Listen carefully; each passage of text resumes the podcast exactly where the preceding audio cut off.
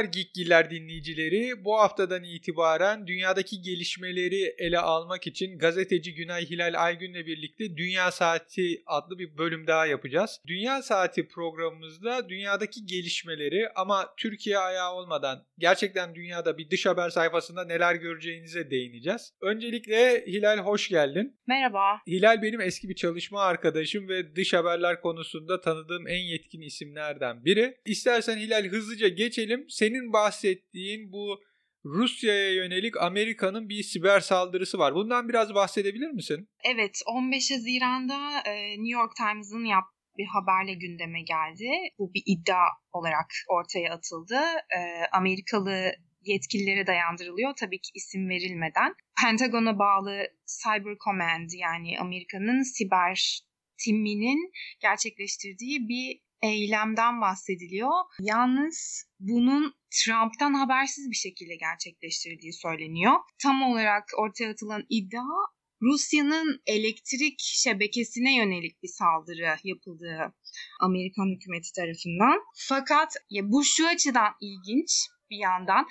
Trump tarafından yine bu New York Times'ın ihanetle, hainlikle suçlanmasına sebep olan bir haber oldu. Medya ile yürüttüğü savaşın bir parçası olarak yine New York Times'a hedef aldı bu haberin üzerine. Zaten yalan olan bir iddia olduğunu söyledi ama yine de hainlikle suçlamaktan geri kalmadı. Burada ilginç olan gerçekten burada bir ulusal güvenlik tehdidinden söz edilebilir. New York Times'ın bu haberi yaparken bu riski aldığından söz edilebilir. Çünkü siber saldırı tam olarak gerçekleşmiş değil. Burada siber saldırının ilk hazırlık aşamasından söz ediliyor habere göre.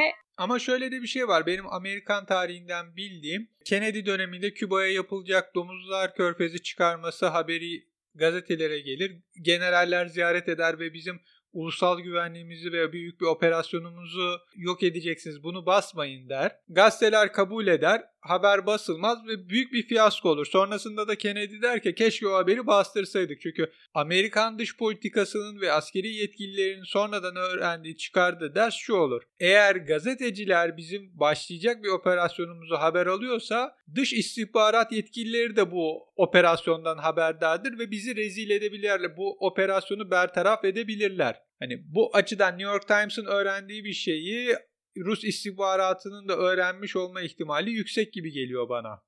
Tabii öyle bir ihtimal de var.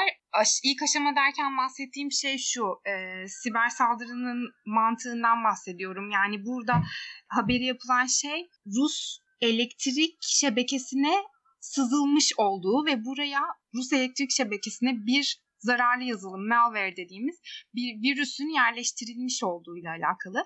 Yani bu saldırının henüz gerçekleşmediği anlamına geliyor. Bu siber saldırının bildiğimiz ilk aşamasında sisteme sızılır. Daha sonra sistemde bir açık tespit edilir ve devamında da bu açık üzerinden bir zararlı yazılımla, bir virüsle sisteme sızılarak kontrol altına alınır, ele geçirilir ama bu uzun bir süreç. Yani saldırı hemen gerçekleşmeyecek ve uygun zamanı bekledikten sonra uygun bir anda bu saldırı hayata geçeceği için şu an dediğin gibi Rus istihbaratının zaten bundan haberi olabilir. Ama yoksa da zaten Dmitri Peskov'un da bir açıklaması oldu bununla ilgili.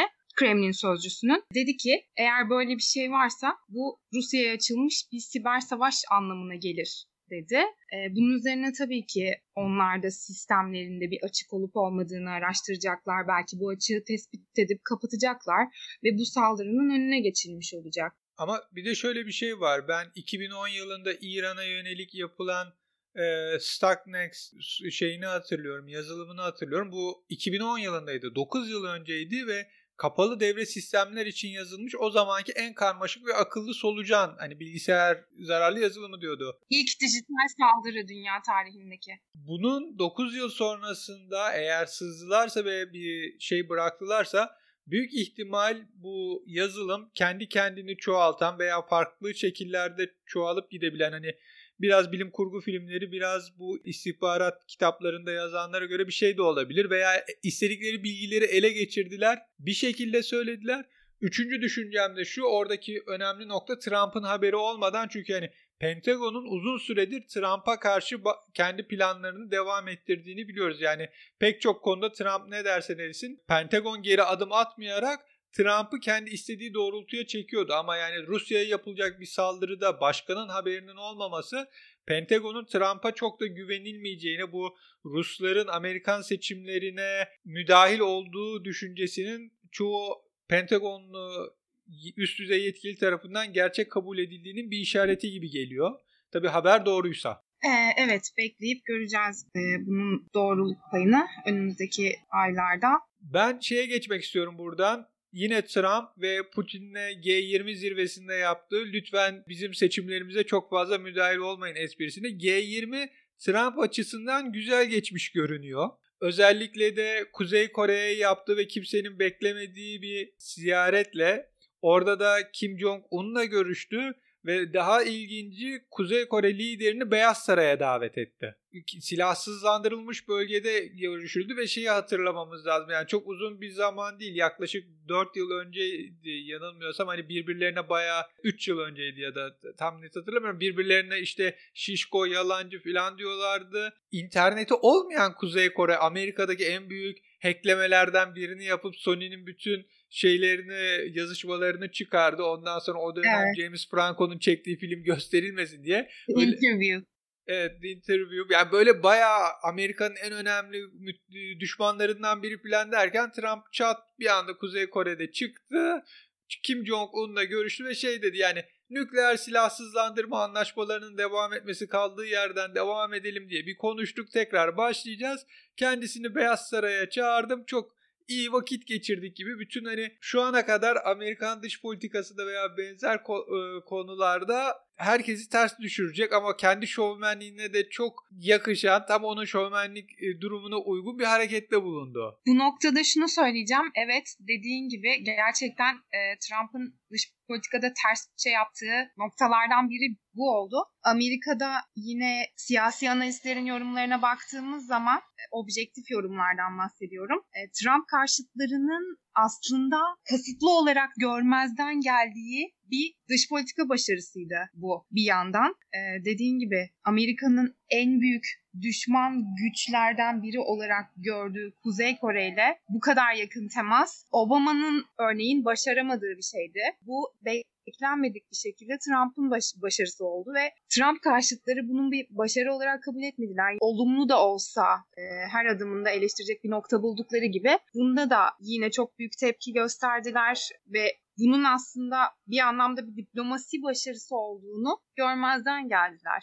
Çok ilginç bir nokta daha var çünkü Güney Kore'deki bir gazetenin haberi de iki ay önce Beyaz Saray'da Donald Trump'la bir araya gelen Kuzey Kore'nin ABD ile nükleer müzakereler baş müzakerecisi Kim Jong-chol'un Mirim Havalimanı'nda idam edildiğini söylüyordu. Yani bugüne kadar Amerika ile nükleer müzakerelerde görev yapmış bir kişinin, bir üst düzey temsilcinin idamından sonra bu gelmesi de ilginç ama iki lider de ne yapacağı kestirilemeyen, kendi egolarını her şeyin önüne koyan kişiler ve Obama'nın Küba açılımı gibi Trump'ın bir Kuzey Kore açılımı olup hani başkanlığın ikinci dönemini kazansın kaybetsin, kendi legacy'si olarak da Kuzey Kore ile ilişkilerin düzeltilmesini hanesine yazdırabilir. Ya her ne kadar buna kökten bir çözüm olarak bakamasak da, çünkü burada amaçlanan şey Kuzey Kore'nin nükleer programından tamamen vazgeçmesiydi. Bu amaca ulaşılamadı çünkü iki taraf da belli tavizleri vermeyi reddetti. Ama her şeye rağmen, yani Kuzey Kore'den bahsediyoruz. Bu kadar içe kapalı, bu kadar dünyadan kopuk ve Amerika başta olmak üzere dünyanın geri kalanını Çin hariç belki düşman olarak gören, nükleer denemeler yapıp çok iddialı, düşmanca konuşmalar yapan bir rejimden bahsediyoruz. Yine de her şeye rağmen bu bir başarı olarak nitelendirilebilir. Evet, buradan şeye geçmek istiyorum. Amerikan başkanlık seçimleri bir nevi başladı çünkü Demokrat Partili başkan adayları ortaya çıkmıştı. 20'nin üstünde aday adayı vardı. Bunlardan en yüksek oyu almış 20'si ilk defa televizyonda 2 günde 10-10 olarak tartıştılar. Ve şöyle bir durum vardı. Yapılan araştırmalarda en yüksek oyu alan 5 adaydan 4'ü ikinci gece tartışırken Elizabeth Warren ilk gece hani 2 haneli sayılara ulaşan tek kişi sahnede tek başınaydı ve hani bu tartışmalara dönmek istiyorum, bu ilk Demokrat Parti televizyon tartışmalarına, çünkü oradaki hani konulardan biri de Trump ve Trump'ın yaptıklarıydı. Demokrat Partili kimi adaylarına göre ülkenin en başındaki en büyük tehdit Donald Trump'ın başkan olması. İstersen önce sen başla, iki gece hakkındaki yorumların ne, en vurucu anlar ne, sence hangi aday daha öne çıkmış durumda, nasıl görüyorsun? Evet, dediğin gibi öncelikle Elizabeth Warren öne çıkan isimlerden biri zaten. Onun dışında kamuoyu anketlerine bakıldığında biliyorsun Joe Biden önde götürüyor. Onun arkasından açık ara bir farkla takip ediyor yine de. Bernie Sanders çıkıyor karşımıza. Arada 14 puan en yakın. Sanders'la Biden arasında en son 30 Haziran'da Politico'nun yaptığı bir araştırmaya göre arada Sanders'la Biden arasında 14 puan var ki Sanders ikinci sıradaki aday şu an. Belki Sanders'ın daha büyük başarı göstermesi bekleniyordu. Joe Biden burada büyük bir çıkış yakaladı gibi gözüküyor. Daha büyük bir popülaritesi var gibi gözüküyor. Ki Bernie Sanders'ın geçen yıl yaşadığı haksızlık, uğradığı mağduriyet sonrasında... Geçen seçim. Yaşadığı büyük mağduriyet sonrasında daha büyük bir destek alabilirdi aslında. 2016 seçimlerinde biliyorsun Hillary Clinton tarafından gayrimeşru yollarla elendiği ortaya çıktı. Evet, o da maillerin ortaya çıkması da Rusya'nın Amerikan seçimlerine müdahalesinin bir başka kanıtı olarak gösteriliyor. Aynen. O Rusya'nın dezenformasyon kampanyasının bir parçasıydı. Bu election hacking dedikleri, aslında teknik anlamda hackleme olmayan, yani seçim hackleme dediğimiz zaman sanki oy sandığına gidip bir şey yapmışlar gibi algılanıyor ama öyle bir şey değil. İlk akılda uyanan, konuyu bilmeyen birisi için seçim sonuçlarının hacklenmesi, işte sandık veri tabanlarının hacklenmesi, seçmen veri tabanlarının hacklenmesi gibi, sistemlerin hacklenmesi gibi şeyler anlaşılıyor. Seçim sonucunun hacklenmesi değil, seçim sürecinde yapılan dezenformasyon kampanyaları ve bir takım sızıntılar, belge sızıntıları yoluyla Rusya'nın bir müdahalesi oldu aslında. Bu şekilde Rusya'nın Trump'a yönelik, Trump'ın seçimi kazanmasına yönelik bir kaldıraç işlevi gördüğü bir gerçek. Çünkü dediğin gibi Hillary Clinton'ın Bernie Sanders'a karşı yaptığı haksız eleme şu şekilde ortaya çıktı. Rus askeri istihbaratı GRU'ya bağlı bir takım hackerların başta Demokrat Parti'nin ana organı, yönetici organı olan DNC'nin, Democratic National Committee'nin iç yazışmalarının, e-maillerinin hacklenmesi ve bunların DC Leaks adı altında bir web sitesi üzerinden yayınlanmasıyla ortaya çıktı. Bunu tabii ki yayınlarken arkasında Rusya'nın olduğunu kimse bilmiyordu. Bunun dışında WikiLeaks'in de olaya karıştığını biliyorsun.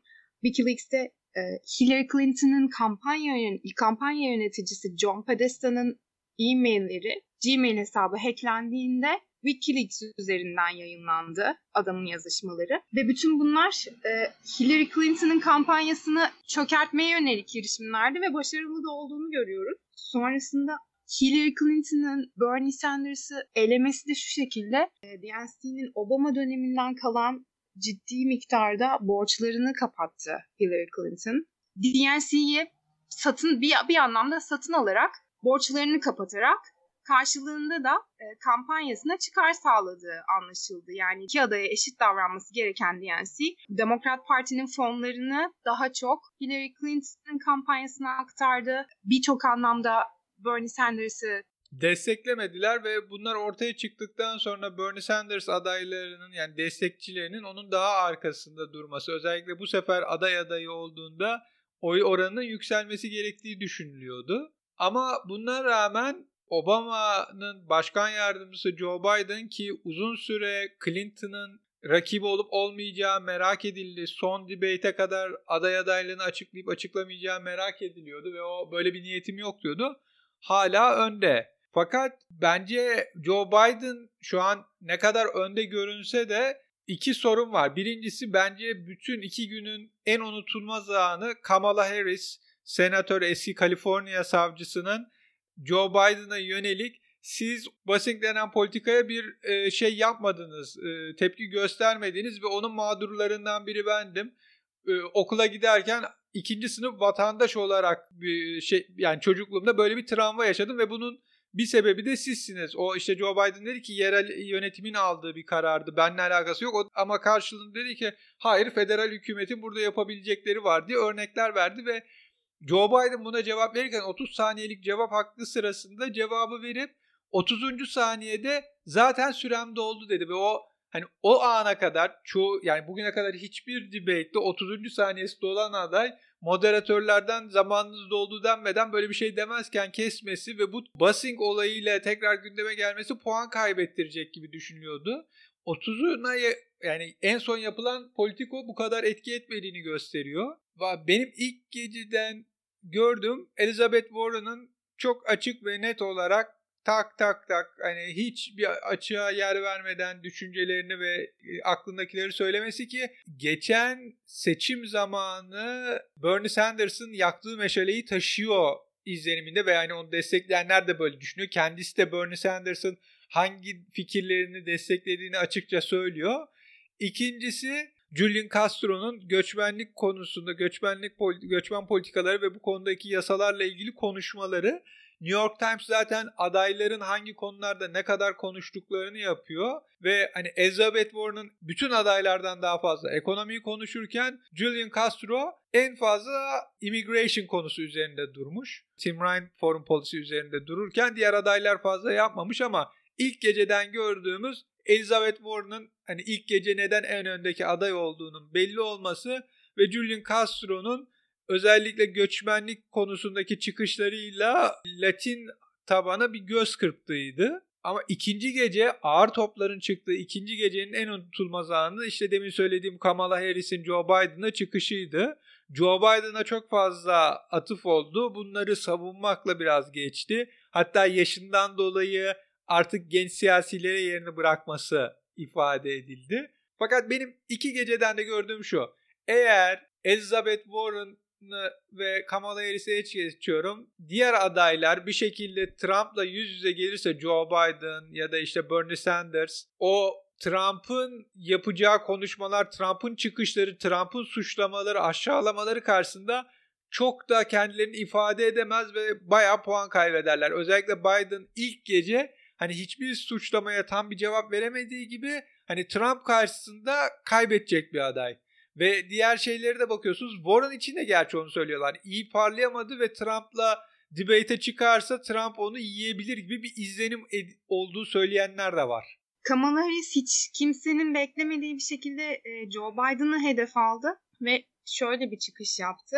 1970'lerde, 80'lerde siyahların ve beyazların farklı okullarda okumasına yönelik uygulamayı ortadan kaldırmak üzere başlatılan desegregation busing denen, örneğin siyahilerin yaşadığı mahalleden 100 tane, 200 tane çocuğun alınıp başka bir mahalleye, beyazların çoğunlukta olduğu bir okula aktarılması, buraya transfer edilmesi şeklindeki politikayla bu ayrımcılığın çözülmeye çalışıldığı dönemde Joe Biden'ın buna karşı çıktığı, buna karşı çıkan politikacılara destek verdiği gibi şeylerden bunun Joe Biden'ın bu konuyla ilgili bu politikaya muhalif tavrına ilişkin geçmişine göndermede bulundu. Kaliforniya'da busing yöntemiyle busing politikası kapsamında farklı bir okula giden bir küçük bir kız çocuğu vardı ve o bendim dedi. Burada izleyicilerin bir şekilde duygusal damarına da dokunmuş oldu bu tavrıyla. Yine Twitter'dan aynı şekilde ilkokula giderken çekilmiş çocukluk fotoğrafını, o yıllara ait fotoğrafını paylaştı. Ama burada tabii şey de var. Yani daha önceden Joe Biden'a bu konuda hiç atıp yapmayıp ilk geceyi beklemesi, onun hani savcılık döneminden gerekli anı nasıl beklediğinin de çok güzel bir göstermesi. Onun dışında ben hani o sesinin titremesi de çok iyiydi. Yani onu gerçekten rol mü yaptı? hissederek mi yaptı bilmiyorum ama o ses titremesi bile orada ona artı bir puan kazandırdı gibi geliyor. Kesinlikle buna benzer yorumlara çok rastladım. Medyada Kamala Harris medyada öne çıkaran bir çıkış oldu. Başarılı bir politik çıkıştı bu anlamda. Çünkü beklenmedik bir şekilde Kamala Harris'i öne çıkaran bir adım oldu. Bu arada bu politikanın geçmişinden de biraz bahsedelim istersen. Bence onu diğer programa atalım. Çünkü ben kısaca bir şeye değinip programı bitirmekten yanayım, biraz uzadı. Hani bu hafta ikinci bölümde Dünya Saati'nin diğer adayların söyledikleri, bu Kamala Harris'in çıkışı gibi daha ince detay şeyleri verelim.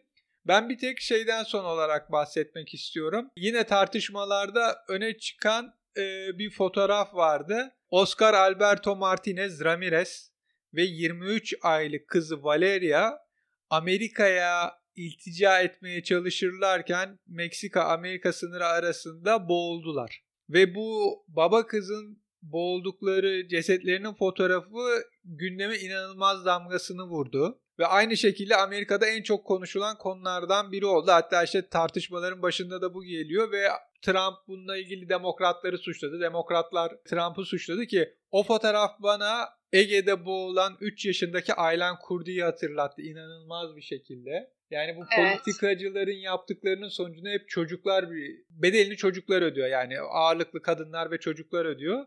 Ve ardından da demokratlar uzun süredir veto koydukları Cumhuriyetçi Parti'nin sınıra yardım ve oradaki güvenliği arttıracak ödeneğine onay verip parayı gönderdiler. Ama orada seninle de konuştuğumuz gibi bir Cumhuriyetçi numarası oldu. İstiyorsan biraz ondan bahsedelim.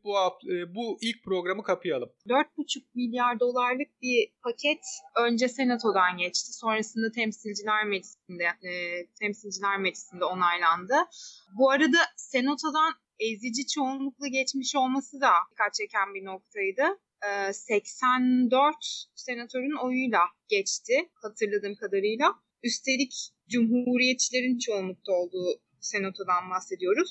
3 milyar doları Amerika-Meksika sınırında sefil halde bekleyen göçmenlere gidecek olan bir yardım fonu. 1,5 milyar doları ama güvenliğe gidecek. Evet. 4,5 milyar doların 1,5 milyar doları sınır güvenliğini artırma çalışmalarında kullanılacak. 3 milyar doları ise sefalet içinde bekleyen göçmenlere yardım fonu olarak aktarılacak.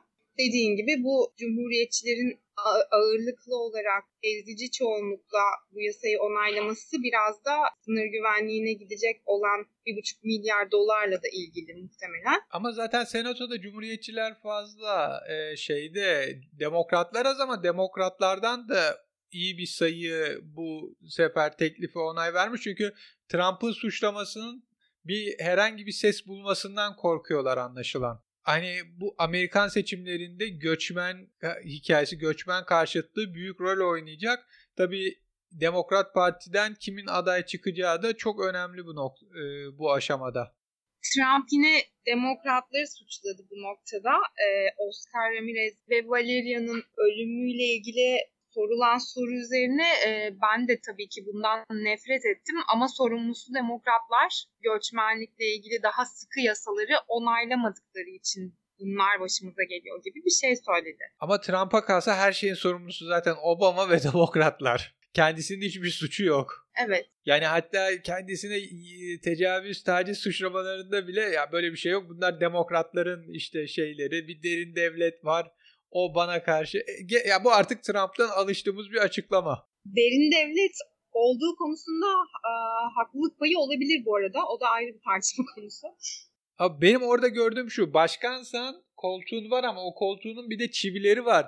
Onun derin devlet dediği yapı, hani devletin devamı niteliğinde başkan bütün politikaları değiştiremez. Onun çivilerini hatırlatmak gerekir. Devlette devamlılık esastır mantığındaki kurumlar gibi geliyor. Yani bu İran'a saldırı emri konusunda bu tartışma yaşandı biliyorsun. Nancy Pelosi, bu Temsilciler Meclisi'nin Demokrat Başkanı, Trump'ın İran'a saldırı emrini tek başına veremeyeceğini söylediğinde Trump buna karşı çıktı. Hayır, kongreden bağımsız bir şekilde bu emri vermeye yetkim var dedi. Haklı. Amerikan Anayasası'na göre Amerikan Başkanı Senato'nun veya Kongre'nin emri veya onayı olmadan 15 gün boyunca yabancı bir ülkeye savaş açma hakkına sahip. O yüzden başkumandan diyorlar. Yani Trump'ın 15 günlük istediği ülkeye park yeri yoktu veya gözünün üstünde kaşı vardı diyerek savaş açma etkisi var.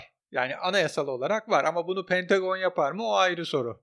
15 günün sonunda iş işten geçmiş olursa yapacak hiçbir şey yok. 15 günün sonunda onay alınmazsa geri çekilecek. İşte Harvard Hukuk Fakültesi'nde anayasa hukuku dersinde tartışılan bir konudur. Yani böyle bir yetkiyi başkana veriyorsunuz ve bir gün bir başkan bunu kullanmak istese hani bunu engelleyecek bir yöntem var mı yok mu gibi hakikaten yokmuş ve hani ama işte başkanın bu şeyler durduruyor gibi düşünüyorlar. Kurumlar veya kurumlar buna çok yaklaşmıyor veya konunun başında ilk programın başında dediğimiz gibi Rusya'ya Trump'ın haberi olmadan yapılan hackleme bir nevi. İşte kurumlar onun derin devlet dediği her şekilde ona haber vermeyen biraz da eski politikaları devam ettiren kurumlara derin devlet olarak bakıyor. Ben bu seferlik programı bitirelim ilk yayını diyorum. Bu hafta ikinci bölümümüzde Demokrat Partililere daha bir vakit ayırıp konuşalım. Güzel olur.